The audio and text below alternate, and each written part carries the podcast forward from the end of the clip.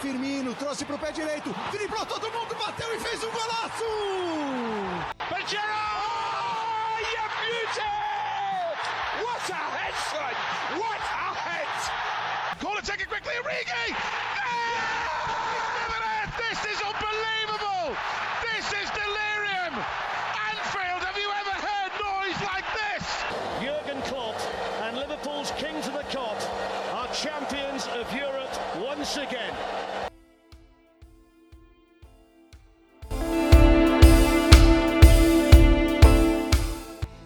Fala pessoal, estamos aqui para mais um episódio do Copcast, o seu podcast sobre o Liverpool. Eu sou a Carol Vago e falo diretamente do Rio de Janeiro. E para conversar com vocês aqui hoje, Luiz Felipe, seja muito bem-vindo para mais um episódio do Copcast. Olá, Carol, olá, Luiz do Copcast. Estamos aí para falar de uma semana de altos e baixos, mas que no geral ainda pode ser muito interessante para o nosso futuro aí nessa temporada. É isso, no episódio de hoje nós vamos fazer o apanhado aí dos jogos dos últimos oito dias, é, um, um diazinho a mais que uma semana, né? Mas vamos falar sobre os jogos da Premier League contra o Arsenal e contra o Aston Villa e também sobre o jogo contra o Real Madrid. No episódio de hoje a gente vai fazer dois blocos, a gente vai repetir aquele formato agrupando os jogos por competição. Então, vamos lá para o primeiro bloco, onde a gente vai falar sobre a vitória contra o Arsenal e a vitória contra o Aston Villa.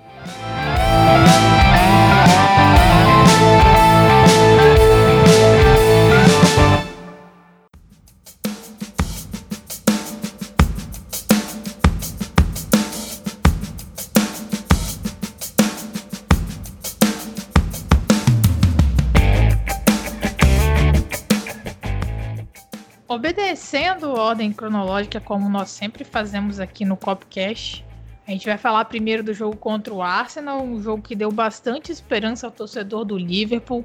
Nós vencemos o jogo por 3 a 0 fora de casa. O Liverpool não vencia contra o Arsenal é, fora de casa há muito tempo. Uma vitória extremamente animadora. É, apesar de ter feito um ótimo primeiro tempo, pelo menos na minha visão, foi um primeiro tempo muito bom. O Liverpool não conseguiu é, capitalizar é, o que criou em gols. Só que aí no segundo tempo é, a gente continuou muito bem. O Diogo Jota entrou, marcou é, ao lado do Salah também. O Jota fez dois gols. Acho que a gente já pode dizer, né, Luiz, que o Jota tem como, o Arsenal como um dos principais alvos. Ele é o já se tornou um carrasco do Arsenal só pelos três gols que ele teve nessa temporada, né? Ah, sim, sim. E a gente tem que lembrar que ele teve um anulado também no primeiro jogo, né? Poderiam ser quatro. Mas, enfim, o Diogo Jota funcionando muito bem saindo do banco, né? Ele, como você disse, a gente fez um primeiro tempo muito bom. E só que a gente não conseguiu transformar a superioridade que a gente teve em chances. E o Arsenal também não deu muito trabalho pra gente no, do outro lado do campo. O Liverpool conseguiu controlar muito bem o território, mas estava faltando é, ser mais clínico na frente do gol. E é aí que o Jota entra. Ele entra já com 15 do segundo tempo, contra pernas mais cansadas. E daí ele tá cheio de energia. A gente sabe que ele é um jogador muito explosivo. É, a primeira participação dele no jogo é o gol já. E isso facilita muito a nossa vida. E como ele, ele tem se mostrado um jogador muito bom, tanto saindo do banco quanto entrando como titular, mas nessa ocasião especial era exatamente o que a gente precisava saindo do banco, alguém com capacidade de finalização, é, explosivo, que pegasse uma defesa do Arsenal já cansada, meio remendada, né, porque o Tierney teve que sair um pouquinho antes do intervalo, então teve que jogar o Felix Soares para a esquerda e colocar outro lateral direito.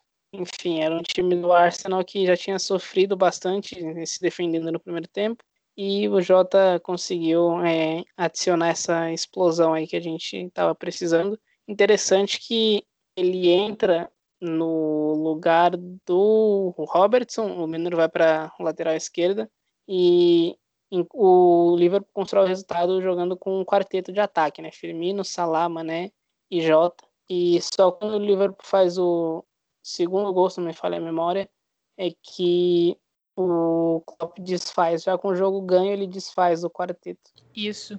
É, o Liverpool começou o jogo com Alisson, Arnold, Phillips, Kabak e Robertson. Thiago, Fabinho, Milner, Salah, Firmino e Mané, é, muitas pessoas até haviam pedido o Jota já iniciando o jogo pelo excelente desempenho que ele, ele teve na data FIFA. Só relembrando, esse jogo contra o Arsenal foi o primeiro jogo após a pausa internacional. O anterior tinha sido o jogo contra o Overhampton, que nós também ganhamos com o gol do Jota. Então, muita gente estava pedindo o Jota pelo enorme apelo que os gols dele por Portugal geraram, mas o Klopp escolheu ir com o Firmino e não com o Jota de cara, é, manter o nosso trio costumeiro de ataque e, é, como você falou, o Firmino só saiu depois que a gente já tinha feito 2 a 0 ele saiu para o Hinaldo entrar, o Hinaldo que tinha jogado muitos minutos na data FIFA, então era natural que ele, que ele não começasse o jogo. E aí, como você falou, o Liverpool construiu esse placar com esses quatro jogadores mais ofensivos e depois acabou só ampliando também com o Jota. Mas é importante falar que, que nesse jogo o Liverpool conseguiu ter vários jogadores importantes relativamente descansados. O Alisson e o Fabinho, eles e o, e o Firmino, eles não não foram para a seleção porque não teve jogo é, das eliminatórias aqui na América do Sul. O Salah e o Mané já jogaram por suas seleções. O o Thiago jogou, mas também não jogou tanto quanto poderia, assim, é, em comparação com o Robertson, por exemplo, que também foi substituído porque teve uma enorme carga é, de jogo durante a data FIFA. E aí, aproveitando que a gente já comentou um pouquinho de data FIFA, o jogo após o retorno da pausa internacional, Trent Alexander-Arnold, um assunto bastante polêmico durante a data FIFA, ele não foi convocado para a seleção inglesa, o Southgate deixou ele de fora da convocação para levar Reece James, Trippier e Kyle Walker.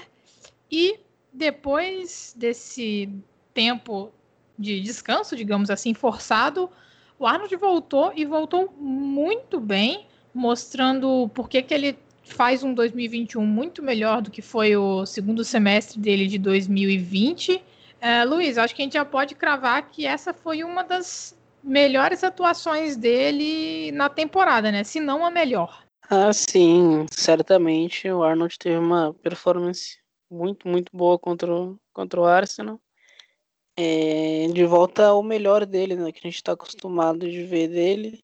É, muito bons, viradas de jogo espetaculares, é, ele progredindo muito bem à frente com a bola e sem ela, atacando bastante espaço, dominando ali o lado direito, é, ajudando também na saída de bola bastante. Então foi uma performance muito, muito boa do Arnold é, que lembrou bastante as performances da temporada passada.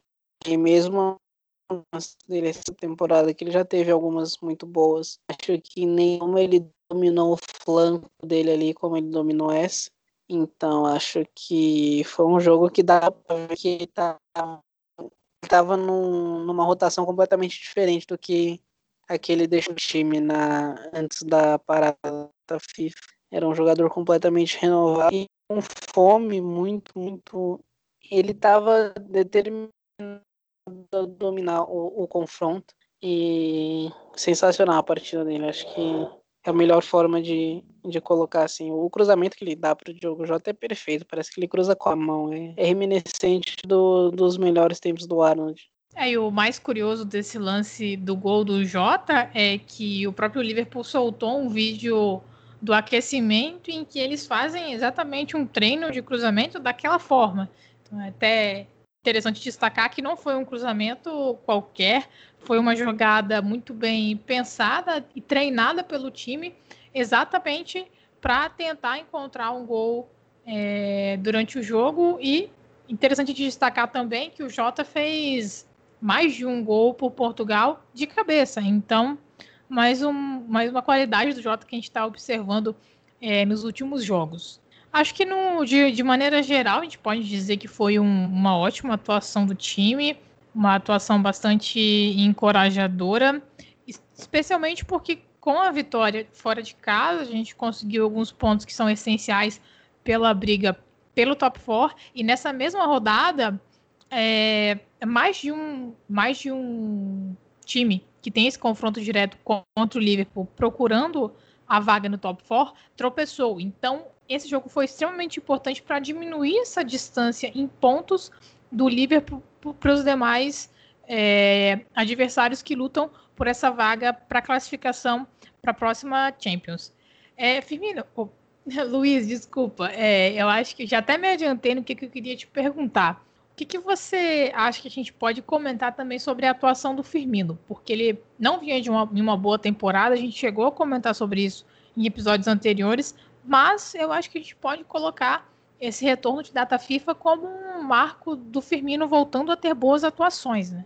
Eu acho que foi um jogo muito muito bom do trio todo. O Firmino estava voltando de lesão, né? Então, assim, ele estava. A gente não sabia se ele ia poder jogar os 90 minutos e tal, não sabia nem se ele seria titular de cara, mas por ele ter ficado em, em Kirby ao invés de ter vindo para o Brasil, a gente imaginou que, que era possível ele ser titular, a gente só não sabia quanto tempo ele ia jogar, se ele ia voltar bem de lesão e tal, mas voltou muito bem. Acho que foi um jogo onde, principalmente no segundo tempo, ele dominou bastante as ações ali nas entrelinhas. É, ele foi um link muito bom do meio campo para o ataque, que é algo que a gente está acostumado a ver ele fazer bastante.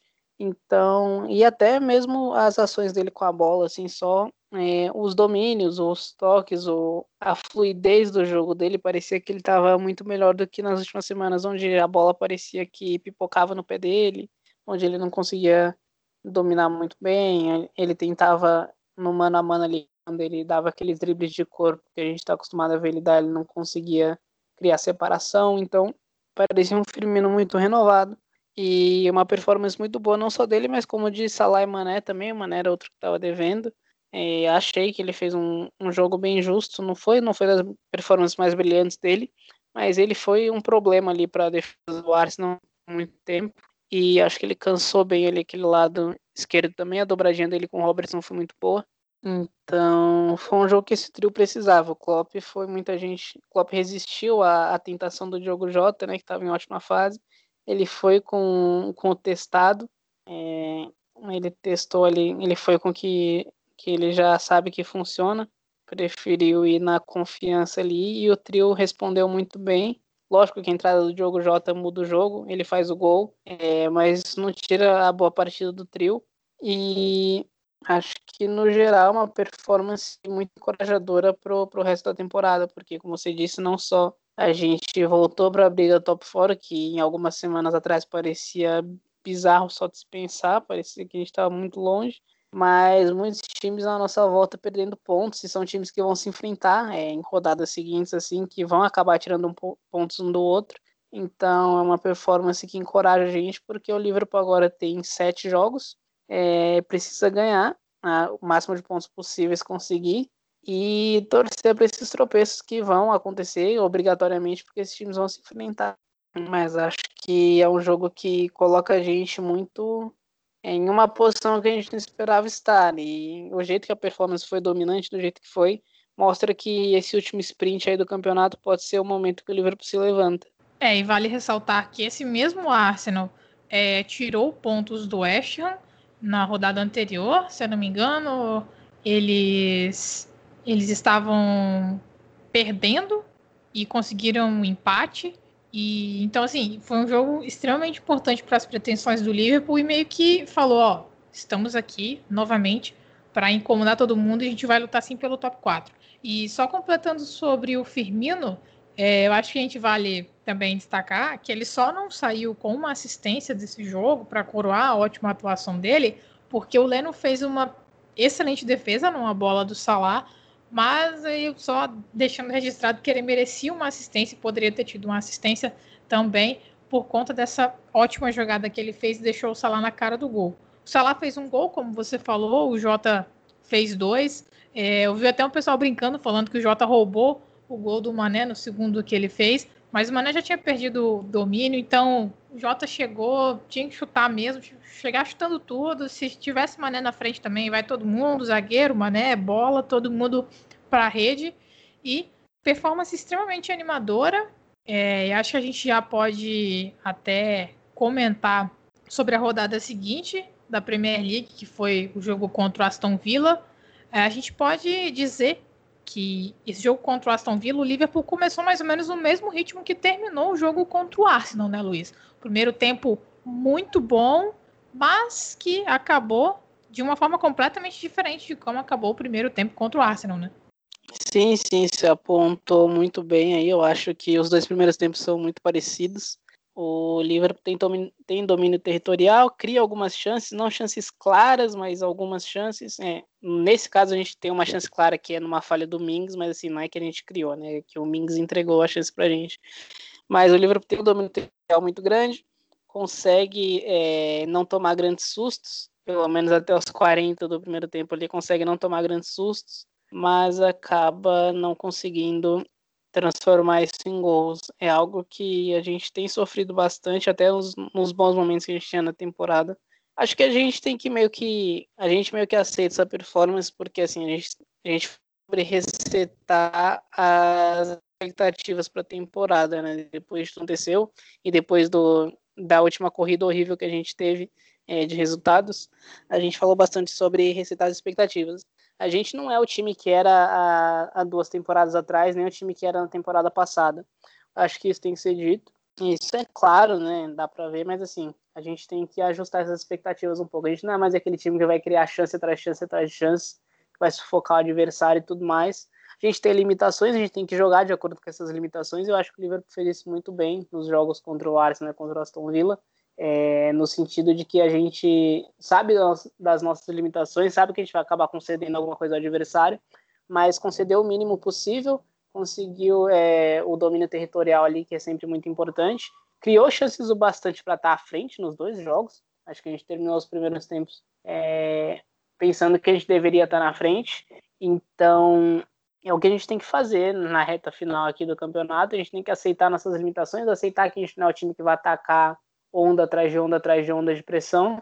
E ter o domínio territorial tem que aproveitar um pouco melhor as chances, né? Sempre bom é, a gente aproveitar essas chances. A gente viu contra o Wolverhampton como é importante um gol assim no primeiro tempo, como muda o panorama do jogo. E a gente acaba sofrendo o gol contra o Aston Villa, é, apesar de dominar totalmente a partida. No, no que foi efetivamente o primeiro ataque perigoso deles, que nasce numa falha do Kabak, né? ele afasta a bola mal e daí em seguida o Liverpool não consegue se recuperar. O Fabinho e o Naldon ali dão um pouquinho de espaço demais pro, pro Oli Watkins, mas assim, acho que a falha principal é o Kabak afastando mal mesmo. O Alisson também falha no gol, ele tá mal posicionado e isso acaba levando ele a fazer contato com a bola, mas não conseguindo salvar uma bola defensável que passa embaixo dele.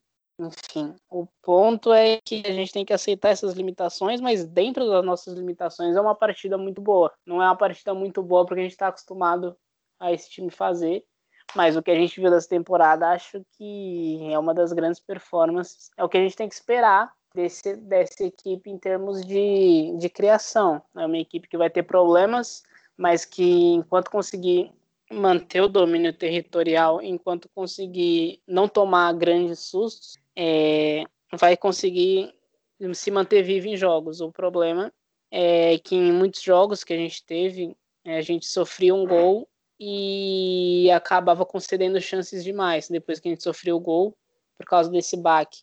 Acho que o Liverpool se recuperou muito bem do gol sofrido, fez um gol logo em seguida que eu simplesmente não quero falar sobre porque assim o, VAR na Premier League é complicado. Já, já passou do ponto que a gente não, não consegue, que a gente tem que deixar de falar de arbitragem, porque o VAR na Premier League é complicado. Mas o importante aqui é falar da resposta do Liverpool. O Liverpool deu uma resposta quase que instantânea.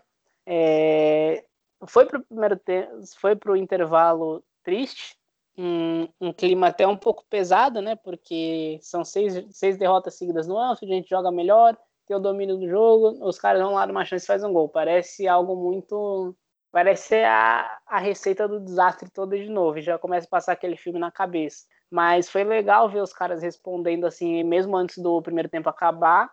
E quando eles voltam do segundo tempo, o Liverpool continua, o Liverpool não se desespera, faz mais do mesmo, continua fazendo o que vinha fazendo, não concedendo chances, continua com domínio territorial e insistindo, insistindo, insistindo, acaba criando chances o bastante para empatar o jogo e para virar.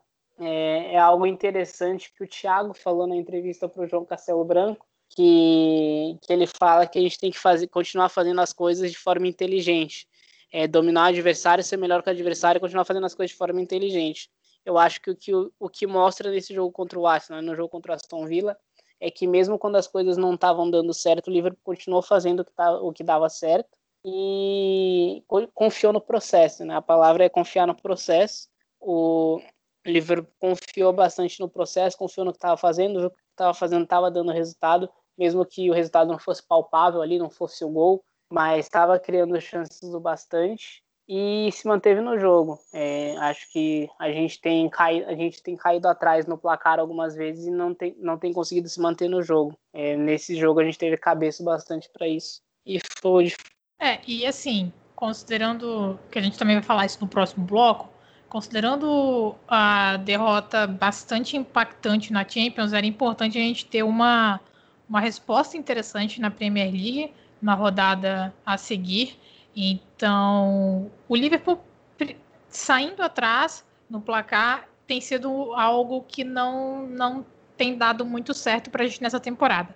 A gente já comentou aqui no podcast sobre o quão importante é você sair na frente no placar para obter essa vantagem e a partir daí também conseguir explorar com mais eficiência os erros dos adversários, especialmente quando a gente está numa temporada com tantos problemas como essa. E é muito importante que o Liverpool tenha demonstrado essa força mental e essa inteligência, como o Luiz citou, que o Thiago comentou, para conseguir manter a cabeça no lugar e conseguir virar um jogo e sair dele com, com, com a força muito maior e com a mentalidade muito mais é, lutadora e vencedora e positiva do que acontecia anteriormente. É, é legal de destacar aqui também que já é uma sequência maior de jogos com o Fabinho de volta ao meio de campo. E um ponto interessante que eu queria destacar também, e aí até o Luiz poderia comentar, é a presença do James Milner no meio de campo pelo segundo jogo seguido na Premier League. Ele foi titular contra o Arsenal, ele foi titular novamente agora contra o Aston Villa.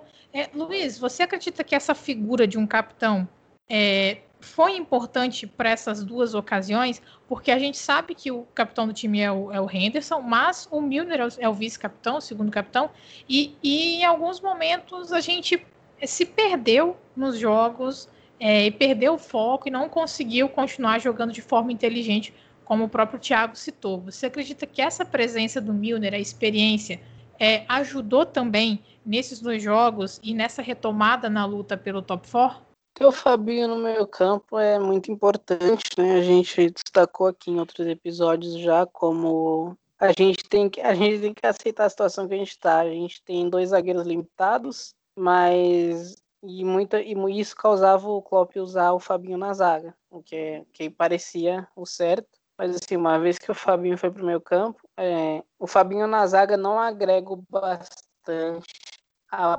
ponto de de mitigar todas essas limitações. E o Fabinho no meu campo, pelo menos, ajuda esses dois zagueiros a ter o, o menos.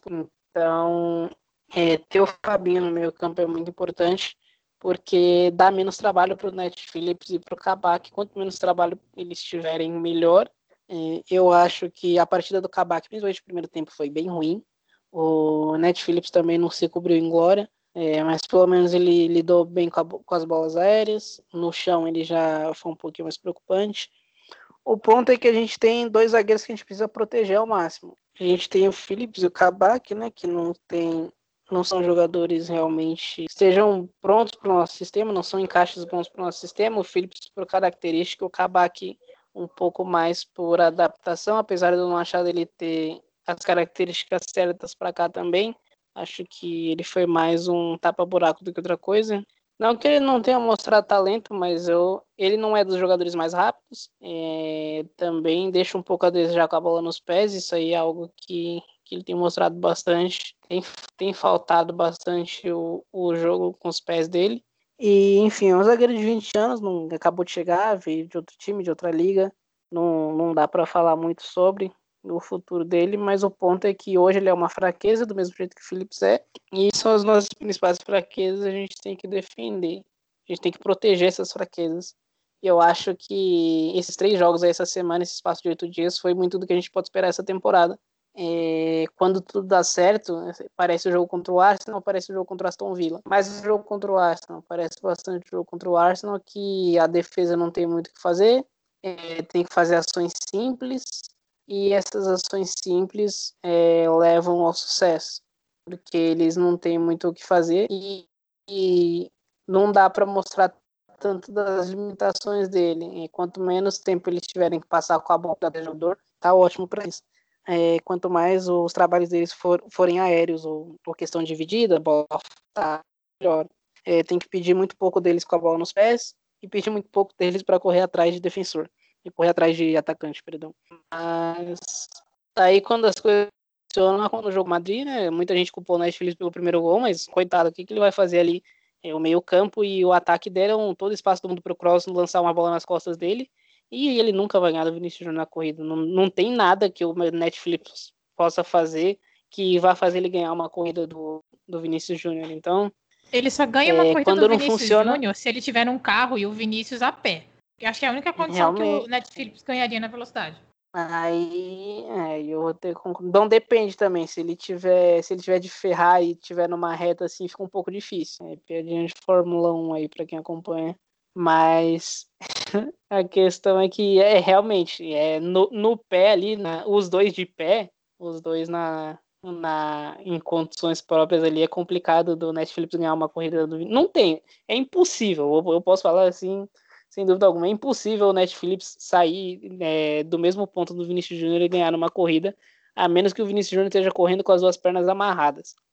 Mas em condições normais é impossível, então não tem o que ele fazer. O que a gente tem que fazer é impedir que, que ele se encontre nessas posições. A gente fez isso muito bem contra o Arsenal, que tem um ataque veloz. Tinha o Aubameyang ali é, é, no espaço entre ele e o Trent. A gente não pode esquecer que o Aubameyang é muito veloz e ele não conseguiu ser acionado nenhuma vez no jogo. Então, é, a gente fez muito bem esse trabalho de proteger aquele corredor ali para não ter que fazer o Netflix correr atrás do Aubameyang. É, não conseguiu fazer isso contra o Real Madrid. O Vinícius Júnior teve, teve o dia da vida dele e também merece muito, mas não. fico muito feliz por ele, mas triste que foi a nossas custas. É, e contra o Aston Villa foi um trabalho meio misto. Né? O Aston Villa não tinha o Jack Grealish, então não era a grande ameaça ali o lado esquerdo. Mas a gente viu algumas vezes o Netflix tendo que correr para trás e, e, se atrapalhando um pouco. Não só ele, como o Kabak. O Kabak também não é dos jogadores mais fortes para fazer isso. Então, no jogo contra o Aston Villa, a gente viu muito dar certo, mas em alguns momentos a gente teve momentos de instabilidade ali. Eu acho que vai ser bem do que a gente pode esperar para essa temporada. O jogo contra o Arsenal é o que acontece quando tudo dá certo. O jogo contra o Aston Villa é o que acontece quando, quando a maioria das coisas dá certo mas que a gente ainda tem problemas dentro do jogo, o que é normal, a gente vai ter esses problemas mesmo. E o jogo contra o Real Madrid acontece quando tudo tá errado. Quando tudo dá errado, acontece o que acontece contra o Real Madrid. É, o Tony Cross tem tempo para fazer passe de treino, e aí fica muito os caras, né? Enfim, não, não, que, não que o Cross precise fa que facilite a vida dele, porque ele é um jogador espetacular, mas até por isso chega a ser bizarro o quanto a gente facilitou o trabalho do Cross. Ele tava, tava escolhendo para quem ele ia passar ali com, com tempo para passar um café, se quisesse. Então, é, é isso. A gente tem que aceitar que a gente tem esses problemas a gente vai ter esses problemas se jogar com o Ben Davis, vai ter esses problemas se jogar com o Rhys Williams. São jogadores que não deveriam é, fazer parte do, do elenco e estar nessa situação, mas estão e a gente tem que aceitar isso. Acho que ter o Fabinho no meio campo é, ajuda muito porque, ele mitiga muito disso. E contra o Real Madrid, por algum motivo não deu certo, a gente vai listar. Eu até tenho algumas, alguns motivos para isso, vou falar mais no próximo bloco mas o ponto é que a gente precisa do Fabinho no meio campo para fazer esse mecanismo funcionar e para esse mecanismo funcionar com o intuito de proteger a nossa defesa.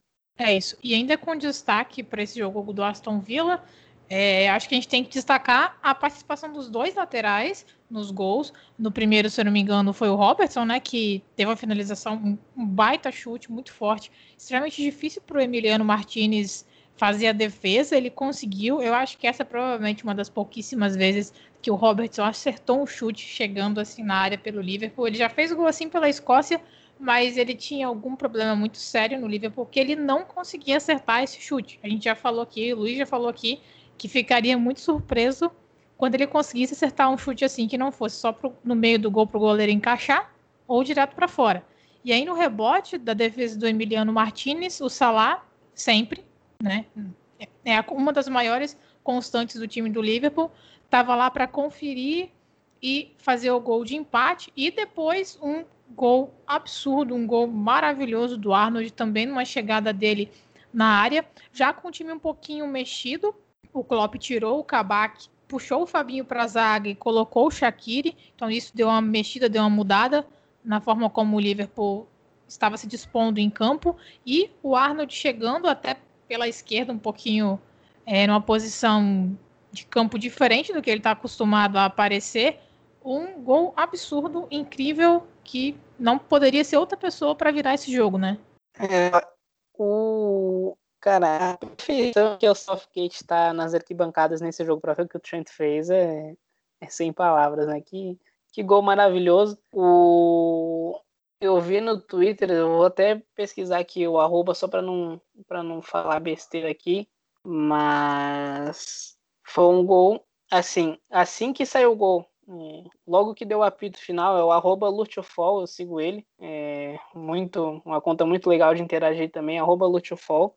É, ele fala, ele posta o gol do Gerrard contra o Middlesbrough em 2008. É um gol que também sai nos acréscimos, também para dar a vitória ao Liverpool, também bastante importante, e que é quase uma cópia do gol do Arnold. Então, assim, é, é um gol perfeito, é um gol ainda mais pelo, pelo Southgate estar na arquibancada você falou do primeiro gol, o Robertson acertou um chute naquelas, né? Porque assim, é, tudo bem, deu trabalho pro, pro Martins. Só dele não ter chutado em cima do Martins e ter feito ele espalmar a bola para algum lugar já, já foi ótimo. Já é muito mais do que eu espero do Robertson, porque ele realmente não sabe finalizar. Mas o, ele não acerta o chute assim, pô. É ainda um chute defensável, é que o Martinez não faz um grande trabalho. Ele acaba espalmando a bola para onde Salah tá. Mas, enfim é, já é muito melhor do que o Robertson tem apresentado ultimamente. E se a gente lembrar do gol anulado também, por mais que a gente não queira, é, o gol anulado também tem o Robertson chutando errado dentro da área. Então, é bizarro, cara. Eu, eu não entendo como um cara que cruza tão bem simplesmente não consegue finalizar. Ele não, ele não, ele não sabe finalizar. Enfim, não é o ponto aqui. O Robertson jogou muito bem, ele vinha de jogos ruins, precisava de uma performance boa, teve um jogo muito bom. Não vou ficar é, criticando aqui o cara por ele não saber finalizar, porque assim, é, é um detalhe, não é uma nota de rodapé. Mas estão passando ouvindo um fancaço aqui na rua, espero que isso não saia na gravação. Mas, não, na verdade, não é funk, né? Não, não sei que gênero é esse, não faz meu tipo, mas enfim. É, voltando o Roberts faz uma partida muito boa, tava precisando. Os dois laterais estavam precisando dessa partida depois do meio de semana, né? O Trent teve bastante problemas com o Vinícius Júnior, o Robertson do outro lado também não se cobriu em glória de nenhum. Os dois precisavam de uma performance assim, tiveram jogos muito bons. E perfeito, cara. O cenário do, do Trent fazendo gol nos acréscimos para dar a vitória no Liverpool numa virada tão sofrida no de frente para o Southgate é, é sensacional. E assim, gente, muita gente fala ah, que o Southgate não leva o Arnold porque não sabe marcar, não sei o quê, mas assim, vamos, vamos considerar que o Arnold seja um defensor horrível, o que não é verdade. A gente sabe que isso não é verdade, quem acompanha o livro sabe que não é verdade.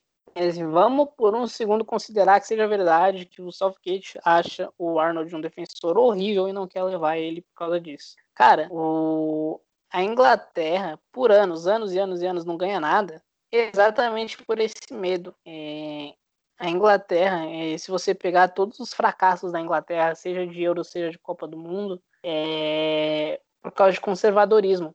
São, são treinadores que, que preferem levar segurança, que preferem, que preferem levar os jogadores que fazem um arroz com feijão a levar os jogadores diferentes, porque sabem encaixar os jogadores diferentes, eles preferem não ter que lidar com as pequenas fraquezas desses jogadores diferentes. Então vamos supor que o, que o Trent seja uma fraqueza defensiva, mas o que ele oferece, o que ele oferece na, na posição indo para frente, nenhum jogador do mundo oferece, muito menos qualquer lateral direito que a, que a Inglaterra possa levar. Então, por mais que vá, vá, se ele acha que o Walker é mais, mais sólido defensivamente do que o Trent, o que eu acho bizarro, mas se ele acha que o Walker é mais mais sólido defensivamente, se ele acha que o Reece James é mais sólido defensivamente, primeiro que ele não assiste o Chelsea, porque parece que todo gol que eu vejo que o Chelsea sofre é nas costas do Reece James, e o que o Matheus Pereira fez com ele se chama paternidade, naquele 5 a 2 mas enfim, não vamos entrar nesses méritos. O Tripper também passa longe de ser um grande jogador defensivo. O ponto é o Arnold, o que ele oferece indo para frente, cara, é, é simplesmente diferente em qualquer coisa. Ele pode criar algo do nada a gente viu ele nem teve a, a, partida espetacular que ele fez contra o Arsenal, ele não fez contra o Aston Villa. Ele teve um jogo bem, bem 5, 6 ali, bem, bem na média. E do nada, mas precisa ele tirar algo da cartola que, que só ele consegue tirar, porque ele é um jogador muito diferente. E a gente vê o Southgate com problema para encaixar o, o Trent, com problema para encaixar o Sancho, Sancho não é dos jogadores favoritos do, do Southgate e ele prefere a segurança, e que é algo que tem acontecido, é algo que é, é tradição na Inglaterra, né? A gente sabe, mas explica muito dos, dos fracos da Inglaterra. Quando precisa de um jogador que faz o diferente, ele não tem, porque é um time muito fixado no conservadorismo, ali em não perder. É o time que que por natureza ele pensa, eu não vou perder, eu vou fechar a casa, eu vou ir até as quartas de final e daí se eu estiver vivo na competição eu vejo o que eu faço. Então, enfim, é, não, o problema não é só Southgate, o problema vem de anos e anos e anos atrás dele. É uma mentalidade que a Inglaterra tem, o futebol inglês é, é bizarro nesse sentido. Mas para o Trent é uma que é o momento que ele precisava. A performance contra o, Arno, contra o Arsenal foi perfeita mas ter o Southgate ali na bancada e, e ele prover esse momento de qualidade ali, acho que o Trent vai dormir muito feliz hoje. É isso que você falou. É, não dá para deixar um jogador com a qualidade do Arnold de fora de uma convocação. Ah, é porque ele não estava bem, ele, o Southgate mandou um recado de que ninguém tem lugar cativo e isso e aquilo, mas no momento em que o Arnold de fato vivia os piores momentos dele na temporada, que foi no final de 2020, ali, o segundo semestre de 2020, ele foi convocado. E aí, exatamente depois do Natal, que se eu não me engano foi a data que o Klopp mencionou como a melhoria das atuações do Arnold, a partir de 2021 foi quando ele voltou a atuar bem. Então, mesmo o argumento do momento não faz muito sentido agora, só se ele tiver de fato convocando com a mentalidade atrasada de meses atrás não faz muito sentido. Então, no pior momento do Arnold, ele estava lá e agora ele não estava. Então, é, é, é, como você falou: um jogador que pode mostrar e que pode entregar algo completamente fora da curva, como ele entregou hoje, apesar de não fazer um bom jogo, individualmente, pontualmente, em uma determinada situação, é, e um cara que entregou, por exemplo, um cruzamento como ele entregou contra o Arsenal para o gol do Jota, não pode ficar fora de uma convocação e não importa se é recado, se é momento, ele é diferente e, e por mais que existam boas opções para a seleção inglesa, você, você sempre tem que levar os melhores, os melhores. É por isso que o nome é seleção e não só, sei lá, escolhidos, algo nesse sentido. É seleção, são os melhores. E você não pode simplesmente ignorar a qualidade de um, de um garoto, a gente pode falar que é um garoto ainda, e que é completamente fora da curva e completamente diferente de todos os outros que você tem ali. Bom, eu acho que a gente pode concluir então é, o bloco sobre, a, sobre os jogos de Premier League. Luiz, mais algum comentário? É, estamos novamente na briga pelo top 4, mais vivos do que nunca. É, a gente chegou a experimentar é, estar dentro do, do top 4 por exatos 5 minutos, mas daí o, o Roy Hodgson fez o que faz melhor, que é fracassar. Não, é, é, eu talvez eu seja muito duro com o Roy Hodgson, ele teve bons trabalhos assim, mas aqui do, do Liverpool pra frente a carreira dele foi um desastre. Mas ele nos ajudou na outra trabalhos, rodada. Né? É, vamos ser justos. Eu acho foi mal no comentário. O Roy Hodgson já, já foi um já foi um treinador bom dia que depois da depois do, da passagem dele pelo Liverpool também foi só, só desgraça. Mas enfim, o, o ponto é a gente experimentou o, estar dentro do top 4 de novo por exatos 5 minutos. Daí o Chelsea fez o que fez com o Crystal Palace, a gente está em quinto no momento da gravação, a gente pode ser ultrapassado ainda pelo West Ham e pelo Tottenham, é, mas o ponto é que a gente está na briga, a gente só precisa estar tá em quarto na 38ª rodada, até lá a gente não precisa. É, não sou muito de falar de futebol brasileiro, né, mas o, o Flamengo só, só foi líder na 38ª rodada e foi o que contou, né, então para a 37 para a 38 e foi o que contou. Então, assim, se o Liverpool estiver em sétimo até a 37 rodada e terminar a 38 rodada em quarto, acho que todo mundo vai ficar feliz. E a gente está na briga porque muitos times vão tirar pontos um do outro. A gente tem o West essa rodada, daqui a algumas rodadas joga contra o Chelsea. O Chelsea, logicamente, vai jogar contra o, contra o West Ham. O Chelsea também joga contra o Leicester. Então são todos times que vão tirar pontos um do outro. E olha só, olho no Leicester, viu? Porque o Leicester tem uma, tem uma tabela nada nada fácil, a gente está só a quatro pontos deles. É, se eles, vamos supor que eles perdem pontos contra o West Ham, é, o Leicester ainda tem na tabela Manchester United, Manchester City, Chelsea e Arsenal. Então, assim, é, é uma tabela pesada para o Leicester, que tem seus problemas, e a gente está a quatro pontos dele só, então é, ficar de olho aí que nossa briga pode mirar até o terceiro lugar ali. Acho que tanto a gente quanto o Chelsea, até o Tottenham e o West Ham podem sonhar ali com a vaga do Leicester, não só com a quarta colocação. Sim, aproveitando que você tocou nesse assunto, hoje o Leicester está com 56 pontos, Chelsea com 54 e a gente com 52. Então, assim, dois tropeços do Leicester que são extremamente plausíveis quando você pega a tabela deles podem acontecer e então eles podem também acabar se colocando numa situação muito complicada. Então, assim, o, de muito, muito olho vivo nisso, que talvez essa briga por top 4, ao invés de ser por uma vaga, quatro, cinco times brigando por uma vaga, eles podem ser quatro, cinco times, seis times, né? Brigando por duas vagas. Então, assim, é bom ficar de olho porque, de fato, pode ser que a situação melhore um pouquinho aí para a gente também, a depender dos resultados alheios. É, e a gente não pode esquecer do Everton também, né? Por mais que seja o Everton, e a gente sabe que quando chegar na hora H, o Everton vai ser Everton, mas enquanto eles estiverem ali em volta e com um jogo a menos, a gente não pode é, deixar de considerar eles. Mas assim, o, Everton é o Everton, né? A gente sabe que quando chegar a hora, o Everton vai ser o Everton e todo mundo sabe o que isso significa. Acho que a gente não precisa explicar, mas enquanto eles estão ali, a gente tem que contar, né? Porque vai que numa temporada tão estranha como essa, o Everton acaba não fazendo da seria. Cara, eu tô pensando aqui no o, o cenário mais engraçado que eu consigo pensar para essa temporada, para esse fim de temporada.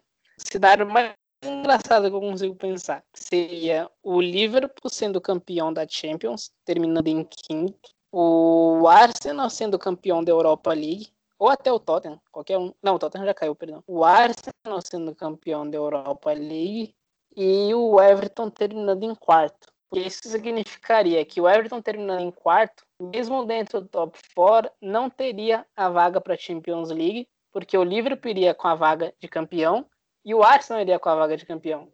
Então, a vaga do quarto lugar não existiria. Então imagina que temporada sensacional se o Everton termina em quarto dentro da dentro da área de classificação para a Champions League e dois times de fora conseguem tirar a vaga deles, cara. Ai, eu, eu tô rezando por um final qualquer coisa semelhante a isso, eu vou estar muito feliz.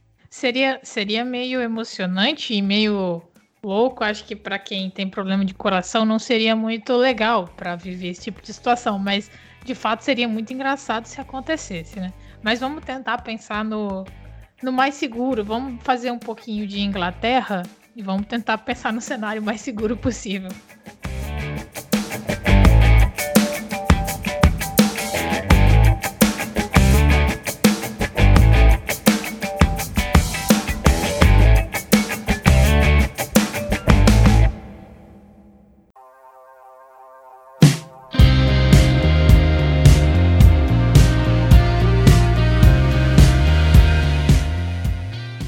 Nós vamos para o nosso segundo bloco.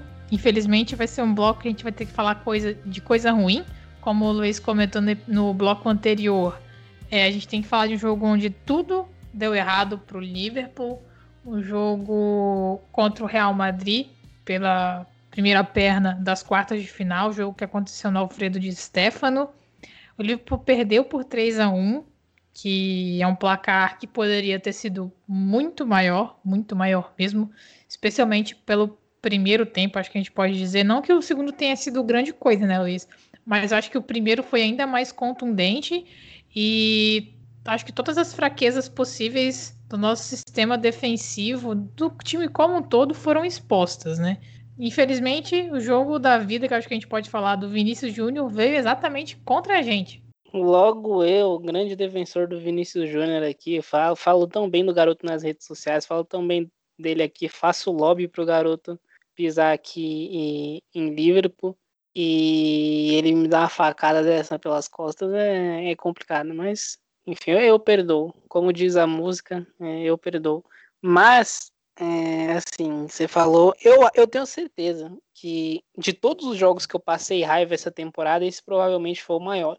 Porque não só o tempo do mundo para o Kroos e para o Modric ditarem o ritmo do meio campo, mas também é, por 15 se a gente eu quero que quem, quem tem bastante tempo aí de sobra e, e consegue fa fazer isso com, com a cabeça boa, não, não fica muito com a cabeça quente com isso, eu quero que vocês saiam daqui desse episódio e vão assistir o começo do segundo tempo do Liverpool, dos 45 minutos até os até, até o gol que o Jota perde. O Jota tenta rolar uma bola para o Mané, onde o Jota está de frente para o gol, que ele devia ter fuzilado o goleiro.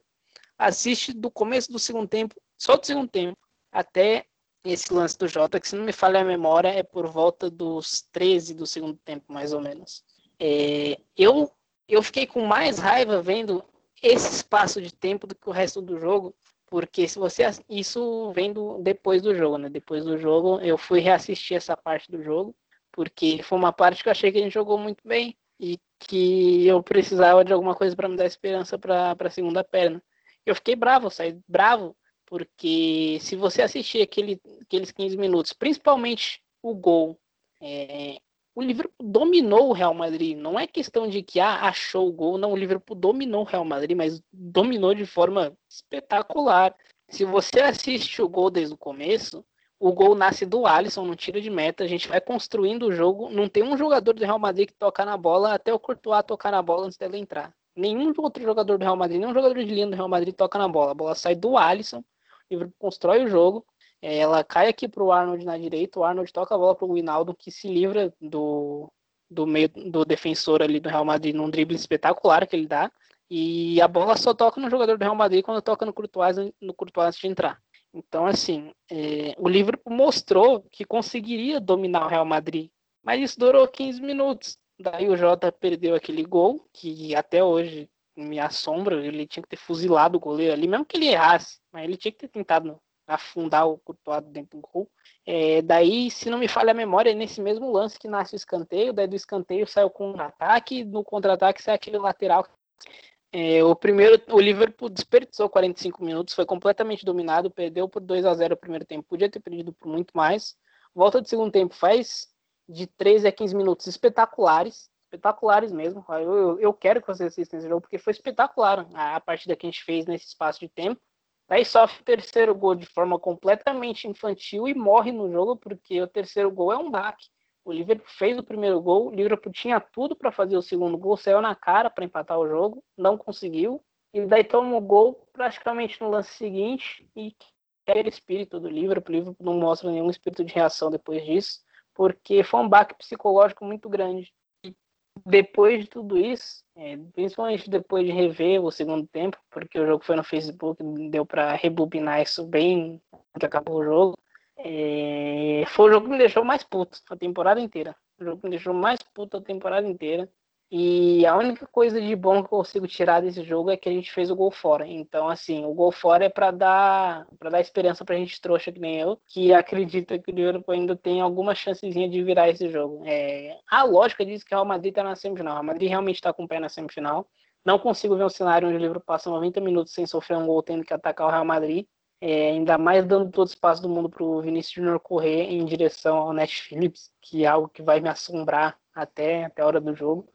Mas, enfim, não vejo um cenário onde o Liverpool consegue passar. O único que acontecer, na minha cabeça aqui, é o Liverpool conseguir um gol dentro dos cinco minutos iniciais e o Klopp dar uma baixada na, no ritmo. Falar, ó, a gente conseguiu um gol, a gente só precisa de mais um, então vamos, não vamos para cima com toda loucura. Acho que é o único cenário que favorece o Liverpool, conseguir um gol muito cedo, como foi contra o Barcelona, e, e e tentar diminuir um pouco o ritmo do jogo. É, mas tentar não ditar, não, não dar chance do Kroos e do Modric ditarem o jogo no o ritmo do meio campo. Nem que tenha que se defender com linha baixa, mas pelo amor de Deus, não não se defendam com linha alta, é, dando todo o espaço do mundo para os caras escolherem para que eles vão passar.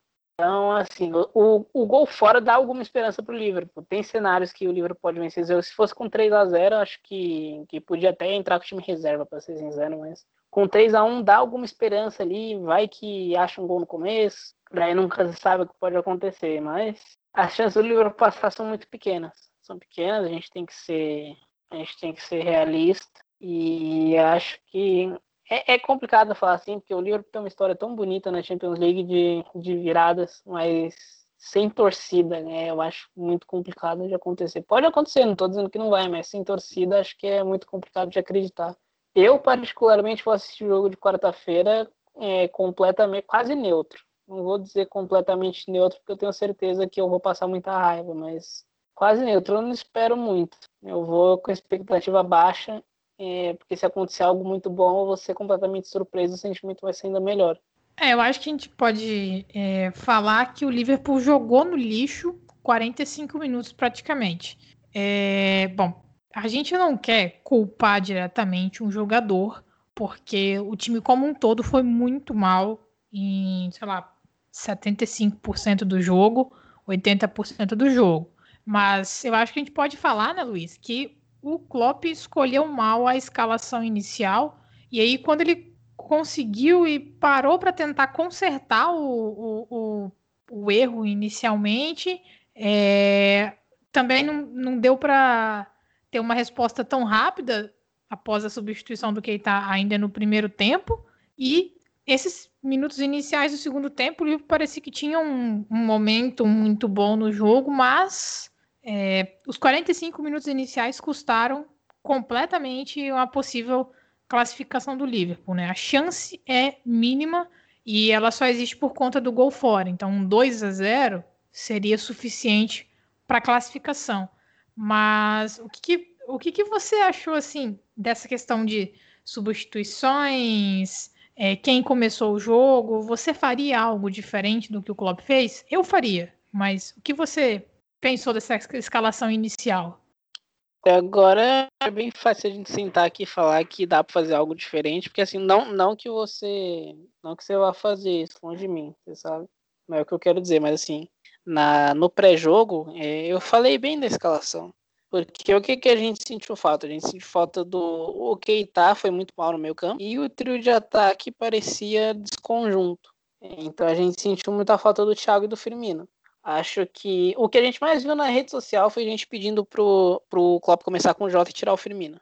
Eu, particularmente, teria tirado o Mané, mas o ponto é que todo mundo queria o Jota e muita gente queria o Jota nas custas do Firmino. Então, acho que não dá para falar que o Klopp errou aí. Muita gente teria feito o que o Klopp fez. A questão do Keita no Thiago é um pouco mais complexa, mas eu entendo a escolha, porque o, o Keita, na teoria, pelo menos, ele oferece mais combatividade. E eu acho que a ideia era pressionar o meio-campo de, de Modric Cross, que não deu certo de forma nenhuma. Mas eu acho que a ideia por trás, o que o Klopp imaginou com a substituição é isso. O que aconteceu no jogo foi diferente. O jogo se desenhou de uma forma que muito diferente do que ele tinha imaginado. Não sei se por algo que ele fez errado ou se os jogadores que não entenderam a instrução. O ponto é que o Klopp imaginou um jogo e aconteceu outro. É muito fácil vir aqui agora e falar ah, o Klopp errou, mas assim, as grandes decisões dele foram o Keita e o Jota no Firmino. O Keita questionável, o Keita não, não jogava faz tempo, o Thiago vinha jogando, beleza, questionável. Por mais que o Klopp tenha pensado uma coisa é, que na minha cabeça pelo menos fazia sentido, eu falei que falei na escalação para mim, fazia sentido o Klopp tentar isso. Não deu certo, não deu certo, mas fazia sentido. Então, se ele fez duas grandes decisões e pelo menos uma foi que era a do Jota do Firmino, parecia algo que pelo menos 90% da torcida faria, acho que não dá para falar, apontar aqui, ah, o Klopp, não. Beleza, ele errou, o Klopp não vem num momento muito bom, a gente fala disso. O Klopp não vem vivendo um momento muito bom em questão de decisões. É, ele errou, ele pensou num jogo que não tô, não tô querendo falar que o Klopp não errou aqui, lógico que ele errou. Só que foi um erro que, que muitos de nós cometeríamos, é um erro que muito treinador, inclusive, cometeria. É um erro que a gente já viu o Guardiola cometendo, muitas vezes a gente até brinca, né? Que ele pensa muito, ele acaba pensando demais é, na, quando chega na Liga dos Campeões acaba fazendo cagada em vez de fazer o simples. Acho que a fase do Liverpool, no momento, é, entrou um pouco na cabeça do Klopp. O Klopp, em vez de ir com com o simples, ele, tem, ele pensou demais no jogo, ele pensou demais no cenário que podia acontecer, se preparou para isso e não aconteceu. Então, é, o Klopp errou, fato, isso aí acho que não tem como, como fugir disso, o Klopp errou, mas não é um erro execrável, não dá para falar, ah, tá na, tá na cara que isso ia dar errado, não sei porque que ele fez isso, não sei o que e tal. Então, enfim, é um erro que é um erro que muitos de nós cometeríamos, um erro que a gente já viu muito treinador cometer, o Klopp tá em uma fase, ele acabou pensando demais, cometeu erros e pagou. Podia ter sido pior, mas se ele consertar na volta, ainda tem, ainda tem jogo. É, e é aquilo também, né? É, o erro, entre aspas, também, se a gente pode considerar como erro de entrar com J, Mané e Salah, é, ele seria um erro cometido por praticamente, acho que grande parte da torcida, como você falou, sei lá, 90%. Mas aí a gente vê também que depois, no jogo seguinte, contra o Aston Villa, ele já entrou de uma forma diferente. Ele já pensou em algo com o Firmino, até pela boa atuação do Firmino contra, contra o Arsenal. E até acho que o Firmino, quando entrou também contra o Real Madrid, apesar de ser pouquíssimo tempo, é, eu sempre acho que ele agrega bastante. E ele também jogou bem contra o Aston Villa, e aí talvez a gente pode estar tá vendo uma alternativa que muitas pessoas não enxergavam antes. Enxergavam muito Jota como alternativa ao Firmino, mas considerando que o Mané também não vive nem de perto uma das melhores temporadas dele, a gente também pode começar a pensar mais em Jota como uma alternativa ao Mané, que também é, é eu, já, eu, já, eu já discordo um pouquinho com você com relação à atuação do Mané é, nos últimos jogos, eu achei que ele ainda continua muito abaixo, especialmente na questão de tomada de decisão. E contra o Real Madrid, ele também foi muito ruim nesse sentido. Não que os demais não tenham sido ruins também, mas eu acho que a gente pode já começar a pensar numa alternativa com Jota e Firmino juntos. E com base no último jogo contra o Aston Villa, acho que a gente pode dizer que pode ser uma alternativa interessante para esse jogo da volta, né? É, eu acho que o Mané voltou bem. É, ele fez jogos bons contra o Wolverhampton e antes da data FIFA fez um jogo, fez um jogo bom contra o Arsenal, mas contra o Real Madrid foi muito mal, muito mesmo. É, é, inclusive, por falar em Mané, o Mané batindo por algum motivo. Eu tô falando, ele, ele ouviu falando Mané, acho que ele achou que era com ele. Mas enfim, o o Mané muito mal contra o Real Madrid, é, a bola, o que eu falei do Firmino algum tempo atrás, né, a bola pipocando no pé dele, é, ele não conseguia tomar decisões certas, a, a bola não grudava no pé dele igual costuma. É, ele conseguia ganhar essas batalhas individuais. É, também, até no trabalho defensivo ele não foi tão bem assim. Então acho que no geral foi um jogo muito ruim, mas o trio de ataque parecia muito desconexo porque realmente o Firmino fez falta. O Firmino fez falta defensivamente, porque provavelmente tendo o Firmino ali, o Kroos e o Modric não teriam espaço que tiveram, o Kroos principalmente, é, eles não teriam espaço que tiveram, é, porque o Kroos, em muitos momentos, ele estava recuando ali para pegar a bola da zaga. Então ele estava atuando praticamente como um segundo seis ali do lado do Casemiro. A gente sabe que o Real Madrid esconde bastante o Casemiro na saída de jogo porque não é o forte dele. Então ali jogando na posição de seis quando estava construindo o jogo. E é a posição que o Mino costuma pressionar bastante. Nem Jota nem Mané fizeram isso. É, o Jota e o Mané são dois jogadores, então eles tiveram alguns problemas né, na hora de. Na hora de. Eles meio que estavam pisando ali na, no, mesmo, no mesmo setor, acabaram se encontrando ali bastante. É, nenhum deles fez um trabalho muito bom pressionando a saída de bola do Real Madrid por isso. E foi aí que o Firmino fez bastante falta defensivamente e ofensivamente também, porque é o que eu tinha falado, era uma preocupação que eu tinha. Para quem lembra do Noites Europeias que a gente fez lá contra a Atalanta eu falava que eu tinha essa preocupação de jogar com Mané, Salah e Jota junto, porque são dois jogadores que gostam muito, muito de, de atacar as costas da zaga. Então a gente viu o Mané tentando fazer um pouco do que o Firmino faz, de, de recuar um pouco mais, receber, receber bola na entrelinha, mas não é muito o jogo dele. Então não, não era nada. O Jota também não, não fazia. Então é, Contra a Atalanta deu bastante certo, porque era um time que marcava homem a homem, então basicamente você tinha que ganhar suas batalhas individuais. Mas ali, com o Real Madrid bem postado, a gente precisava um jogador de entrelinha, que no caso era o Firmino. Acabou não dando certo nesse contexto. E a gente sentiu muita falta dele. Luiz. No mais, acho. Oi. Você até falou dessa questão do Mané um pouco mais centralizado para fazer algo mais próximo do que o Firmino faz. Assim, é, a gente também tem que lembrar que isso já aconteceu uma, algumas vezes, pouquíssimas vezes, mas já aconteceu. E o jogo mais marcante nesse sentido foi o jogo que a gente fez contra o Watford, que o Firmino não estava disponível, o Mané jogou mais centralizado, Salah pela direita e Origi na esquerda. Mas uma coisa é fazer isso num jogo contra o Watford, com todo mundo jogando muito bem. Outra coisa é fazer isso contra o Real Madrid. E considerando que a gente tem todos os problemas que a gente tem e não podendo de forma alguma arriscar expor esses problemas defensivos que a gente tinha como nessa situação, né? Não, você está corretíssimo. Eu não estou dizendo que, que é um trio que não vai dar certo, longe disso. Acho que para alguns contextos ter, ter esse trio de ataque, essa configuração é muito interessante. Mas para esse jogo é, em, específico, principalmente na parte defensiva, onde a gente precisava muito pressionar a saída de bola do Real Madrid, não deu muito certo porque faltou o Firmino ali para conduzir a pressão. Acho que isso ficou bem claro com, quando o jogo começou já. E à medida que o Cross ganhava mais espaço, a gente pensava, putz, o Firmino provavelmente estaria em cima dele ali nessa posição. A gente via muito o Jota e o Mané meio confusos ali em, é, em momentos sobre quem deveria estar subindo em quem.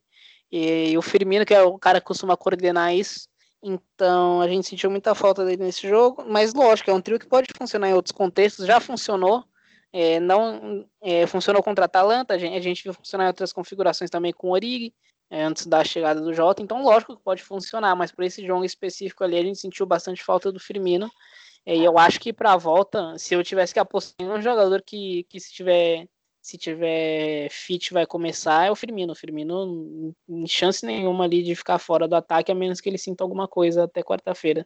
Ao contrário, se o Firmino estiver apto, ele vai para o jogo e é Firmino e mais dois ali no ataque. Ou até mais três, né? Quem sabe. Você apostaria em Firmino e mais três? Mas, assim, nessa configuração, talvez a gente não veria o Thiago em campo, né? Eu acho que imagino que talvez seria Fabinho e Naldo.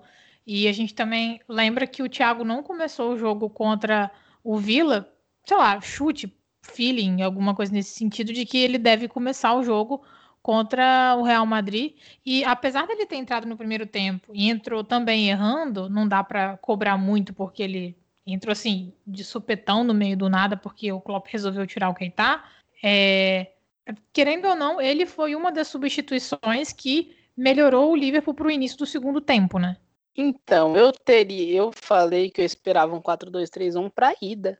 Eu acho que na ida faria até algum sentido sei se faz sentido agora, porque principalmente se ele fosse tirar o Hinaldo. Acho que, acho que o Hinaldo não joga.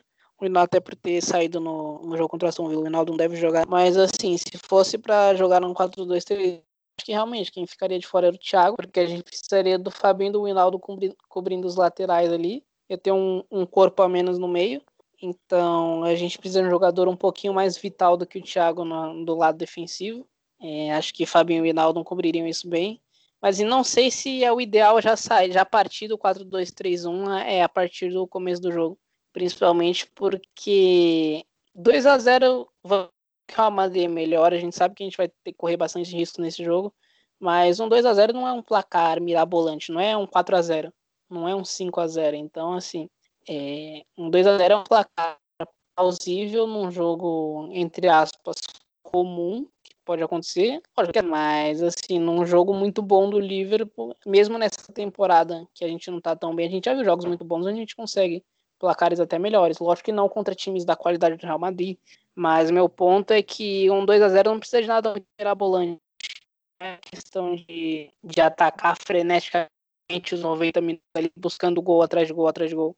Então, acho que o, que o Klopp vai no. Acho até que ele banca o Jota nesse jogo, mesmo o Mané não esteja no, numa boa assim, acho que ele no que confia, no que já viu que funciona. É, o, a gente sabe que na Liga esse trio já fez muito pelo Liverpool, então assim, acho que ele vai com o Salah, Mané, Firmino. Ele deixa o Jota e o Shaqiri, que entrou bem contra o Aston Villa, como opções ali que ele precise mudar o jogo, principalmente se ele precisar de uma injeção de energia ali. Vamos consegue 1 a 0 e tá com 60 minutos precisa de uma injeção de energia. Você tira alguém do meio campo, você coloca o Jota, ou já coloca o Madrid com as costas na parede. Então, assim, acho que é uma boa opção para se ter.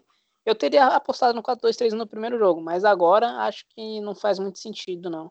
Para ser sincero, até porque acho que entrar com uma formação um pouco mais ofensiva assim é, passa a impressão de que a gente precisa, até para os jogadores em campo mesmo, passa a impressão de que a gente precisa, precisa de, de atacar freneticamente. Eu acho que não é essa mensagem que o Klopp quer passar. Acho que o Klopp quer passar mais próxima do vamos fazer nosso jogo ali, tentar construir as coisas de forma orgânica, ao invés de partir para o desespero. Então acho que é legal ter o Jota, o Shaqiri ali no banco como opções. Eu acho que o Klopp vai com, com o trio mais famoso. E é torcer para ter um pouco de sorte também. A gente sabe que o futebol é um jogo de sorte. O Liverpool vinha muito melhor no, no jogo da, da ida, quando, quando perdia por 2 a 1 um, e acabou tomando um gol é, fora do script ali que matou o jogo. Então, numa sorte ali, quem sabe a gente não consegue um gol meio cagado ali dentro dos primeiros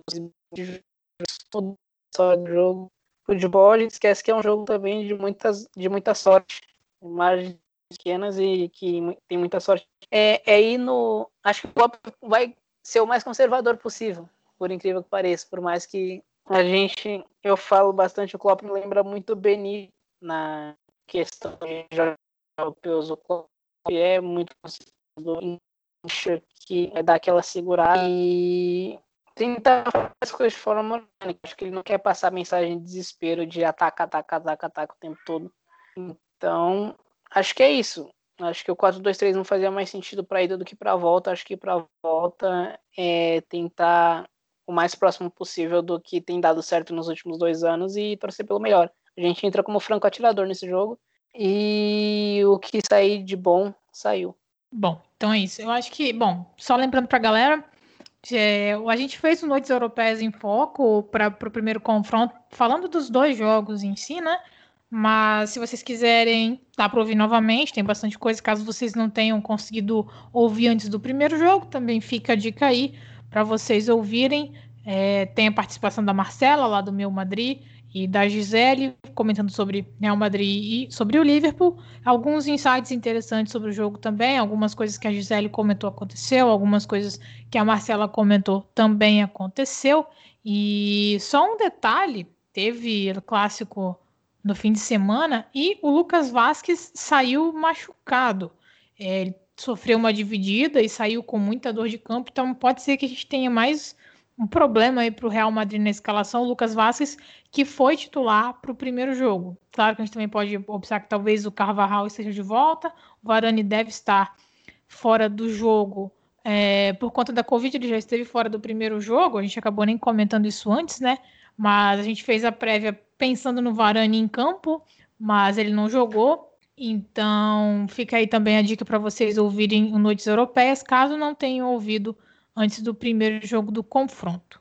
Fed Valverde também saiu machucado desse jogo, né? A gente, eu esperava, eu particularmente esperava que fosse um jogador que fosse jogar o segundo jogo, porque ele é um meio-campista muito combativo que também oferece muita força na, na saída de bola no contra-ataque. Se a gente pegar o primeiro gol do Real Madrid, nasce de uma arrancada do Fed Valverde que ele solta a bola no, no Lucas Vasquez ali. Então, assim, é um jogador muito combativo, muito forte no, no trabalho defensivo, que cobre muito o espaço do campo. É um, é um meio campista que na Inglaterra a gente costuma chamar de box-to-box, né? Então, é um cara que cobre muito campo, que é capaz, muito capaz de seus trabalhos defensivos e também é uma arma muito forte contra-atacando. Então, acho que é um jogador que seria interessante pro, pro Zidane jogar ali no segundo jogo, sabendo que o Liverpool vai atacar bastante e que ele vai ter o contra-ataque pelos 90 minutos mas que também pare, parece ter perdido essa opção, né? Porque ele é outro jogador que sai lesionado. A gente não sabe se é uma lesão que, que vai deixar ele por fora muito tempo, mas é uma lesão, não sabe se ele volta até quarta-feira. E é uma opção interessante que o Zidane teria, que agora não tem mais. Inclusive, ele fez um primeiro tempo muito bom contra o Barcelona. Sim, é um ponto a se observar também para esse próximo jogo. Bom, então a gente vai ficando por aqui com o nosso episódio de hoje. A gente espera que vocês tenham gostado, apesar da gente ter concluído o episódio falando no segundo bloco falando de um jogo que a gente acabou perdendo. A gente espera que no próximo episódio a gente possa falar de mais uma vitória na Premier League e quem sabe a classificação na Champions League. A gente sempre torce pelo melhor. Eu gostaria de agradecer a todo mundo que ouviu o episódio, que interage com a gente lá no Twitter e ao Luiz pela participação. É isso, galera. Tomara que no próximo episódio a gente esteja classificado e dentro do top 4. É, é complicado, é uma missão difícil, principalmente na Champions League, mas quem sabe, né? A gente já viu coisas mais malucas acontecerem. Então, sigam a gente no arroba Copcast NFC, continuem sempre prestigiando nossos episódios, a gente agradece muito. E que dias melhores venham.